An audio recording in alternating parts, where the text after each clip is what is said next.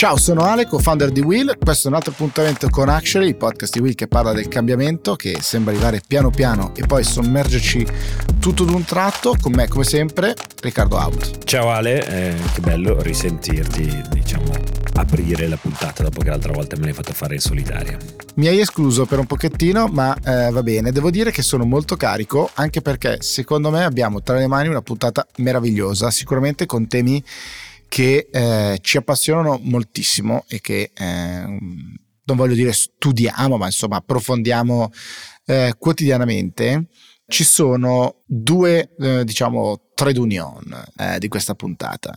Il primo è free speech, eh, quindi la libertà di parola e le informazioni che possono, devono, non devono, non potrebbero, non dovrebbero girare online questo perché da una parte è la base dell'offerta, diciamo così, che ha fatto eh, Elon Musk, come sappiamo, è il tuo, il tuo idolo. Facciamo il recap delle puntate precedenti. Elon Musk, grandissimo utilizzatore di Twitter, 80 e passa milioni di follower, a un certo punto svela di aver comprato qualche azioncina, il 9%, fa un pasticcio, perché diciamo che fa un pasticcio tra sarò passivo, no, sarò iperattivo, no, sarò nel board.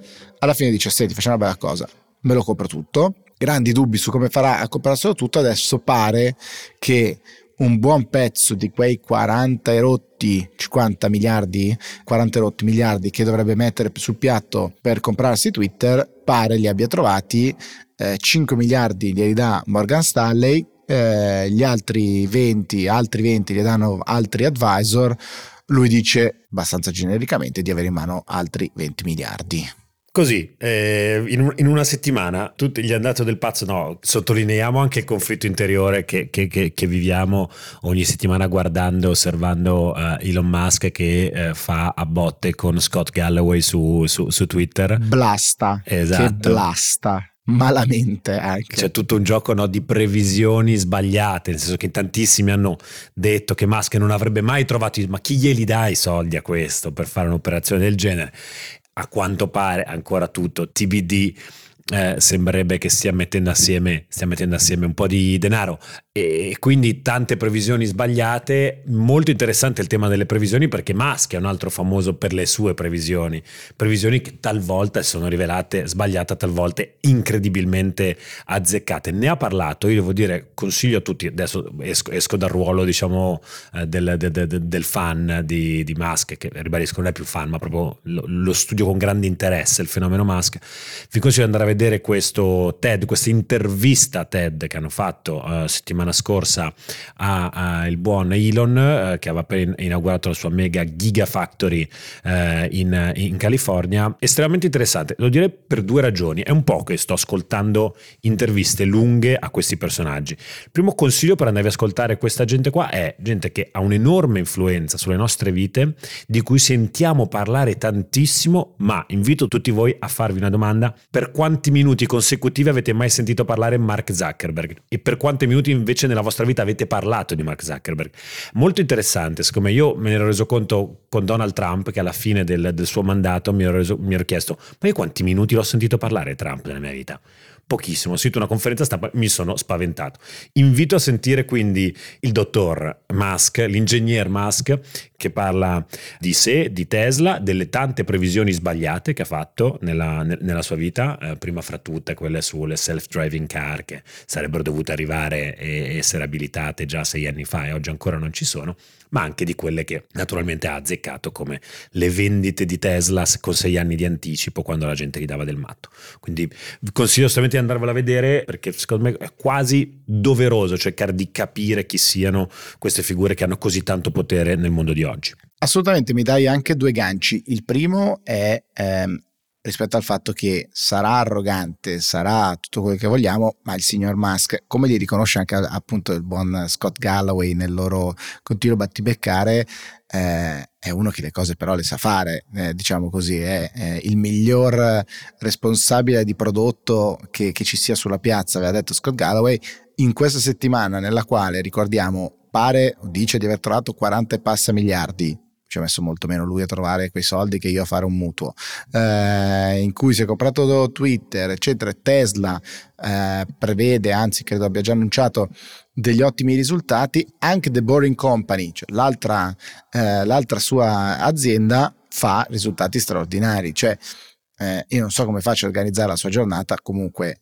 sarà arrogante, ma eh, molte delle cose che dice poi le fa succedere. Non so se sono delle profezie che si autoavverano eh, o effettivamente ha questa, questa, capacità A di visione, B di aggregare dei team straordinari in grado di portare avanti le sue, eh, le sue visioni, appunto. Le sue, le sue dorme poco, ha, ha, ha, ha, confessato che dorme molto poco, che non sa cosa siano le vacanze, che non spende i suoi soldi tendenzialmente. Quello sono io, smetti di ah, parlare no. di me, caro Riccardo. No, diciamo che forse, forse, non troppe persone potrebbero stupirsi del fatto che tu non abbia eh, un, un, mega yacht da 70 metri, più persone si, si sono stupite nel sentire che eh, non ha una casa. Lui dice che vive a casa di amici, eh, vive tendenzialmente a casa di amici in giro e per il resto quindi insomma il suo go- anche in questo modo per raccontare dice il mio goal non è quello di arricchirmi perché ha chiaramente un'ambizione di, diciamo, di cambiare il mondo uh, in qualche modo. Comunque insomma andate ad ascoltare questo. Però ci sono anche altri eh, speech molto interessanti che sono girati in rete eh, in questa settimana. Assolutamente c'è un freschissimo in realtà discorso di Barack Obama che ha parlato a Stanford. Um, l'ho guardato con grandissimo interesse e ci sarà o c'è per chi eh, ascolta questo podcast in un momento eh, differito nel tempo, c'è un contenuto di approfondimento su, su Willa perché è davvero affascinante questo video. Allora, eh, c'è Barack Obama che entra annunciato ed è ancora più rockstar di quanto non lo fosse già prima, è ancora più figo di quanto non, non lo fosse prima. Parte con questo lungo discorso, diciamo, sua, eh, questo suo discorso nel quale parla di diversi temi, ovviamente partendo dalla guerra in Ucraina, la lotta per il controllo dell'informazione rispetto a, a, questa cosa e arriva al centro, al cuore del, del suo intervento che sarà il ruolo di internet e delle piattaforme online nella diffusione della disinformazione. Lo fa tanto con consapevolezza, è sicuramente un discorso di una caratura, di una eh, complessità e diciamo di una totalità di visione raro per quanto se, se lo paragoniamo allo scenario italiano sicuramente, no? Cioè lui dice so benissimo che io non sarei mai stato eletto se non fosse stato per internet, ovviamente cita le piattaforme che hanno reso possibile la sua elezione, dice mi sto mettendo un, una data, diciamo così, no? perché ovviamente dice MySpace e dintorni di piattaforme che oggi praticamente non esistono, però dall'altra parte poi dice una serie di banalità, se vogliamo, di cose molto evidenti, sicuramente evidenti probabilmente al pubblico che lo ascolta, cioè una generazione eh, molto, molto giovane, cioè dice siamo connessi H24, siamo esposti eh, a un flusso praticamente ininterrotto di, di input, di informazioni che però si alternano cose controllate, cose non controllate, video di gattini, insomma dice delle cose reali, non esattamente delle verità nascoste che lui ci, ci, svela sicuramente, lo fa con grande realismo, con grande competenza e questo è sicuramente come dire apprezzabile ed è, ed è evidente. E poi fa una serie di diciamo richieste, raccomandazioni che le piattaforme eh, dovrebbero, dovrebbero, seguire. Ovviamente c'è il tema della trasparenza della, di, del funzionamento degli algoritmi, ad esempio, che dominano il nostro feed. No? Infatti lui dice eh, questa cosa eh, nota ma giusta da, da, ribadire quanto gli algoritmi che eh, dominano i nostri, i nostri feed siano potenzialmente possano essere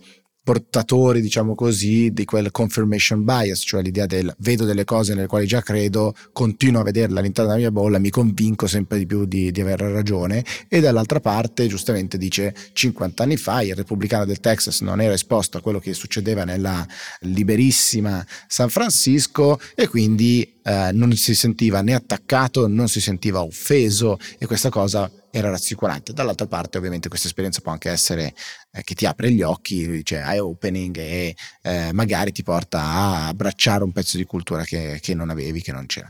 Fa una cosa però interessante, lui dice la disinformazione non è di internet, la disinformazione non è esclusiva di, del, di quello che succede online. Dice, eh, credetemi, ho passato tanto tempo a, a Washington, ma ovviamente è anche del, del, mondo tradizionale. Però quello che succede è che, che, le piattaforme nel loro modello di business hanno eh, l'idea di, di, tenermi, di profilarmi per vendermi eh, più ads e quindi, come dire, per emergere, qua secondo me c'è un po' una banalità, per emergere vai agli estremi, vai, eh, polarizza e questo porta ancora più odio. Questo passaggio probabilmente meno esplosivo, diciamo così, meno eh, di nuovo eh, che, che, apre gli occhi è, è, è, un qualcosa che abbiamo tutti quanti eh, chiaro davanti a noi. Obama non dà una ricetta definitiva del, come, del cosa si dovrebbe provare a fare, sicuramente dà una serie di eh, istruzioni su quello che potrebbe succedere e di fatto si tratta di un ruolo più attivo delle piattaforme, maggiore trasparenza e dare la possibilità a soggetti esterni fondamentalmente di rompere un ciclo di viralità. Quando un qualcosa va eh, appunto ipervirale, riuscire in qualche maniera a stopparlo, a bloccarlo, dando la possibilità ad accademici, a soggetti terzi di intervenire per verificare, controllare. Molto complicato, ci sono non mind blowing, consiglio la visione di questo, di questo video che alterna, ripeto, momenti di grande visione a momenti più basici, mettiamola così, e mi chiedo, mi sono chiesto se non sia forse una, una persona che un po' perde ha perso un po' il tocco, no? diciamo così, eh, oppure dall'altra parte il tema è effettivamente così complicato che neanche il buon Barack Obama riesca a trovare eh, il silver bullet, no? la, la, la, bacchetta magica per, per risolverlo. Eh, la, la, sfida di continuare a rimanere contemporanei eh, credo sia davvero, davvero complicata. Devo dire a questo punto continuiamo con questi consigli per la visione, eh, o meglio per l'ascolto in questo caso, perché consiglio di ascoltare Barack Obama in coordinato disposto con il eh, eh, sempre molto interessante podcast di Lex Friedman eh, se non lo conoscete andatevelo a cercare su Spotify e quant'altro eh, che fa questi podcast leggeri me, durata media un'ora e 51 e ha fatto questa lunghissima conversazione con Mark Zuckerberg molto interessante diciamo mi riattacco a quello che dicevamo prima e parla molto di questo, di, di questo tema e dice chiaramente confermo che eh, l'interesse di società come la mia è primario è quello di far passare le persone il maggior tempo possibile sulla nostra piattaforma. Sì, certo. Poi naturalmente dice io credo che la mia piattaforma sia una cosa giusta e bella e quindi non ho nulla da nascondere. Diversamente vi direi eh, eh sarei un pazzo a anche solo confermare che nostra, la nostra intenzione è quella di creare delle macchine che rendano la gente più arrabbiata e polarizzata, perché se davvero così fosse, in realtà la gente non vuole stare nei posti dove poi dopo un po' e quindi il rischio di unsubscribe e quant'altro eh, crescerebbe ampiamente. E poi anche lui dice, momento, non attaccatemi per essere l'unico luogo dove succedono queste cose, perché guardate, good and old eh, media, pensate che sono l'Italia in questo momento, la polarizzazione, pensate un, un, fare un breve giro sui talk show e come è stata affrontata la questione ucraina, giocando con figure estremamente polarizzate le une fra le altre per il piacere insomma di creare un, un dibattito molto molto molto molto eh, aggressivo, mettiamola così. Assolutamente e, e proprio sul mondo anche televisivo eh, fa la, la differenza no? fra quello che era prima e quello che è oggi, eh, anche, anche Obama dice è la centralizzazione se vuoi delle fonti dell'informazione, no? c'è pochi giornali poche televisioni con quella programmazione e quindi tu hai o avevi quella scelta, quello spazio dove tu ti potevi inserire e mettere un canale o l'altro sostanzialmente ed era un momento per, di rappresentanza anche per dire faccio parte di questo di quell'altro. Oggi le community si moltiplicano, si moltiplicano anche i fronti, si moltiplicano anche i casi di nuova televisione eh, diciamo così, raddoppiando, moltiplicandosi, anzi continuamente in un mondo altrettanto complesso, perché se è vero che è il modello di business che guida il funzionamento delle piattaforme e quindi poi potenzialmente delle esternalità di cui anche lo stesso Obama dice non ce n'è una responsabilità, no? sono frutto di scelte a monte che poi hanno delle, degli outcome che non avevamo pensato. Dall'altra parte il modello di business per far funzionare la nuova televisione, diciamo così, quindi gli streaming service, eccetera, è tutt'altro che dritto, che chiaro, perché da, da, Netflix a tutte le altre si stanno facendo questa domanda. Ma credo, caro Riccardo, che tu a questo tema volessi dedicare addirittura una big story. Mi stai chiamando il gingolino? Direi gingolino e approfondiamo la guerra dello streaming. Eccoci, allora, eh, guerra dello streaming, mm, è già da un po' che si parla di questo, di questo tema, dell'estrema eh, competizione e competitività del mercato dello streaming, un mercato che ha sostanzialmente aperto e poi per tanti anni dominato eh, una nota piattaforma di eh, eh, streaming che si chiama Netflix, eh, che a suo tempo faceva in realtà la consegna a casa dei DVD, dei, dei, dei, dei Blu-ray e che poi poi ha deciso di, ha deciso di abbandonare il tutto per mettersi a, montare una piattaforma di streaming, insomma, che ha avuto enorme successo, che l'ha portata ad avere 220 milioni di eh, subscriber, innovare costantemente il proprio prodotto, perché dalla, dalla, dalla cinematografia sostanzialmente ha rivoluzionato poi il mondo della serialità eh, televisiva, ha portato dei programmi simil televisivi anche in streaming, ha iniziato a portare lo sport con un nuovo, con un nuovo canone eh, sui servizi di streaming e adesso aveva anche annunciato recentemente che sarebbe spostata, si sarebbe spostata sul gaming. Che cos'è successo agli amici di Netflix? Beh, che per la prima volta in dieci anni hanno annunciato, proprio pochi giorni fa, eh, che eh, hanno iniziato a perdere un numero abbastanza importante di subscribers. E questo ha provocato così un, un piccolo scossone alla borsa, nello specifico travolgendo le azioni di Netflix che hanno perso il 30% del proprio valore per intenderci, parliamo di 54 miliardi di dollari di perdita di valore, ovvero prima stavamo parlando del, del, buon Elon Musk che sta cercando soldi, ecco, in pochi giorni eh, si, si, è perso quello che sarebbe quasi oggi il valore dell'offerta per acquistare Twitter. Insomma, e tutti si stanno, si stanno, si stanno interrogando su quale, sia, su quale, sia, la sorte di Netflix, quali siano i cambiamenti che stanno colpendo il settore dello streaming in questo momento, che appunto è ipercompetitivo. Il grandissimo player che è entrato a fianco a Netflix è eh, un signore che si chiama Walt Disney, non lui in persona, ma eh, la Disney con eh, Disney Plus, che nel giro di pochissimo tempo ha raggiunto i 120 milioni di subscriber contro i 220 appunto appunto di, di, Netflix e soprattutto ha iniziato a sottrarre a Netflix nel momento in cui è entrata tantissimi titoli perché sappiamo che Disney produce una quantità di film di grandissimo successo spaventosa. E quindi in molti si chiedono cosa può fare eh, Netflix in questo momento? Quali sono i più grandi problemi? Difficile cioè è davvero, è davvero complicato inquadrare questa situazione in fammi, momento. fammi aggiungere solo una cosa Ricky ad onor del vero eh, perché è vero che ha perso 200.000 e qualcosa subscribers nel primo trimestre, però dall'altra parte è vero anche che se non fosse stato per il fatto di aver chiuso eh, la, la, Russia, eh, Netflix dice eh, avrei fatto 500.000 subscriber in più. Quindi diciamo la perdita secca è anche dovuta a questa scelta radicale, inevitabile direi, di lasciare, di lasciare il paese, però è anche, non cambia diciamo la solfa perché l'ultimo trimestre dell'anno scorso, questo diciamo più o meno il prossimo mi sembra di capire che Netflix dica già guardate che questo è niente in confronto a quello che sta per succedere sia un trend che dice che Netflix o ha toccato diciamo il soffitto in termini di sue potenzialità o addirittura già in fase calante Esatto, sì, si parla di 2 milioni di, di, di perdita di, nuovi, di, di subscriber eh, per il prossimo quarter, quindi vedono sicuramente un, un cambio nell'industria. Eh, ribadisco, il crescere dell'offerta in parallelo, cioè la, la questione ucrai- ucraina e russa sicuramente ha giocato un ruolo. Attorno a Netflix davvero si è scatenato un piccolo inferno, diciamo, di proposte e, estremamente, estremamente qualitative di titoli e non solo.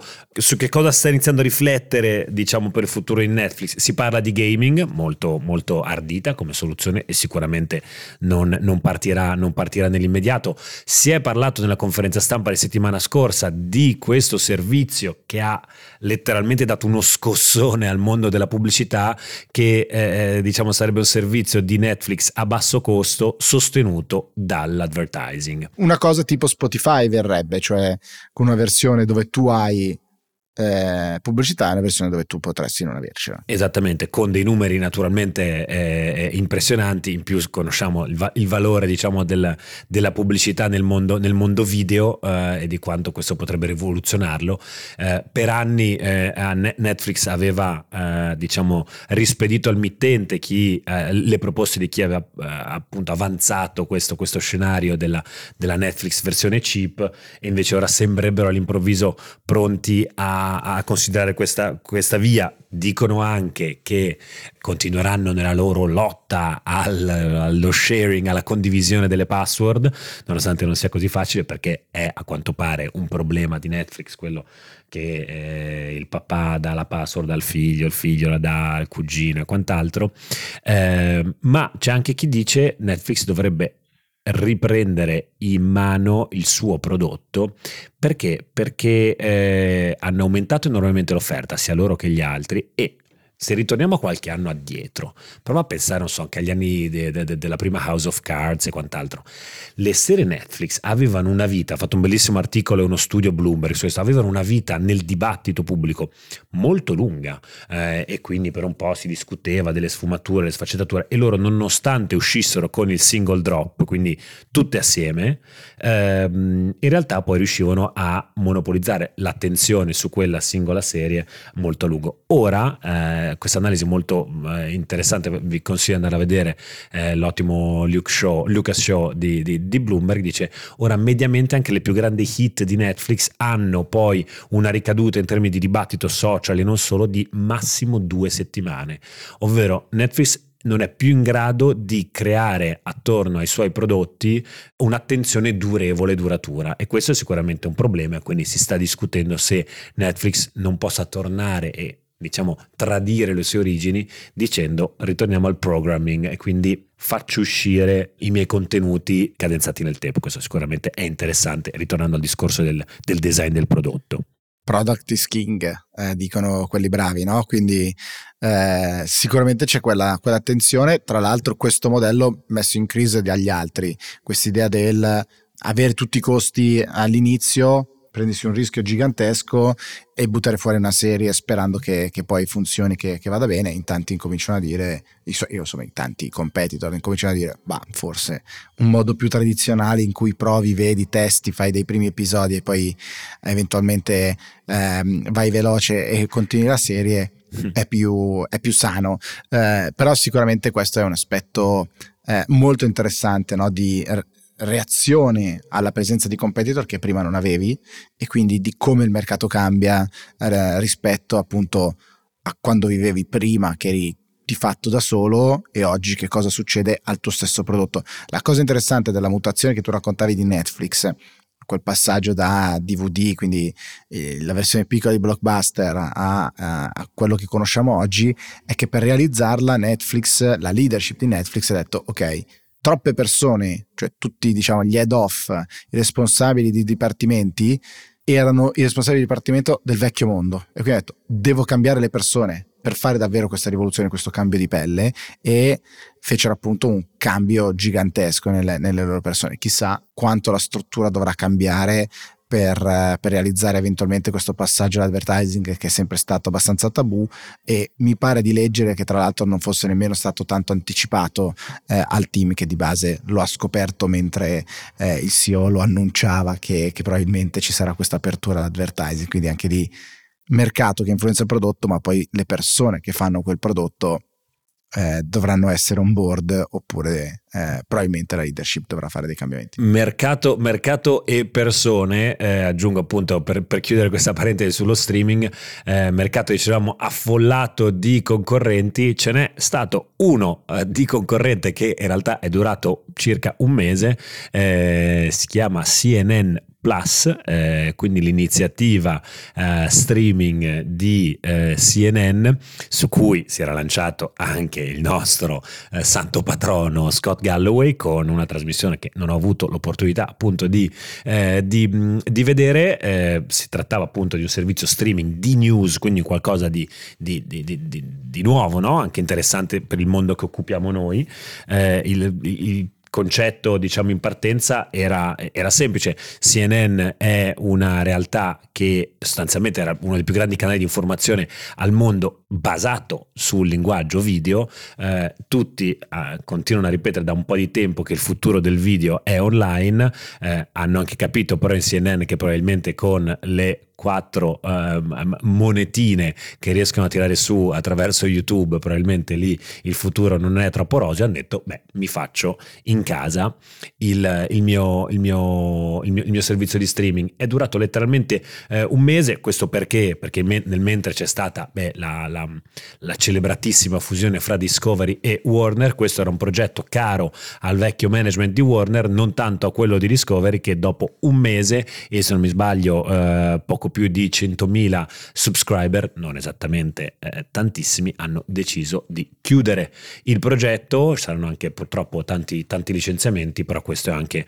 da in qualche modo è l'altra prospettiva no? rispetto al posizionamento di Netflix sul mercato, di come anche i Maverick e, e, e i nuovi entranti si trovino a confrontarsi con un mercato difficilissimo e sarà molto affascinante vedere come si evolverà nei prossimi anni. Anche qua c'è, c'è di tutto, no? c'è eh, cambio di leadership, eh, un gruppo che decide e che ha in mente grandi piani, relativamente perché volevano arrivare a 15-18 milioni di subscriber eh, in qualche anno però eh, gli altri ne hanno 60, 70, 80 centinaia di milioni di subscriber quindi che senso ha competere eh, una nuova leadership eh, che dice no qua bisogna togliere tutti gli esperimenti, togliere tutto quello che è un costo e che non funziona, andare solo sulle cose che funzionano e CNN Plus non funzionava. Certo che un mese di vita e chiudere un, un, esperimento, insomma, probabilmente verrebbe da dire allora si poteva farne a meno, diciamo così, perché se gli investimenti che sono stati fatti valevano una prova di un mese, probabilmente eh, non c'era tutta questa convinzione, sicuramente non c'era nella nuova leadership. Mi ha ricordato il caso di Quibi, che è una realtà che probabilmente non molti dei, degli ascoltatori eh, ricordano, perché anche lì era durata qualche mese, credo 5-6 mesi, con più di un miliardo di dollari raccolti in quel caso. Eh, c'erano i gran capi del mondo della produzione americana, gente che arrivava da Hollywood, eccetera, eccetera, eccetera. Era praticamente, diciamo, Netflix in verticale sul telefonino, 5-6 mesi di vita, chiusa, un miliardo bruciato e tutti a casa. Mi sembra di poter tirare fuori da, eh, anche qui da, da, da, eh, da questi altri casi il fatto che tanti soldi leadership eh, storiche del mercato non vogliono dire direttamente successo di una nuova, di una nuova avventura in un mercato che si dimostra difficilissimo perché sta in piedi sui sottoscrittori che come dicevi tu in un mercato così affollato è difficile da andare a prendere e eh, altrimenti sulla raccolta pubblicitaria sappiamo tutti quanto sia complesso. Non è più quel mercato in cui il buon eh, Hastings, il capo di Netflix, diceva il nostro principale competitor è il sonno delle persone. Ecco, forse oggi non è più solo il sonno. Vedremo come andrà a finire. Dai a Cesare, dai a Cesare quel che è di Cesare. Questa te la sei rubata dalla eh, newsletter di Tecnicismi dell'ottimo Riccardo Vassetto e quindi viva Tecnicismi. Viva Tecnicismi, lunga vita. Ciao a tutti.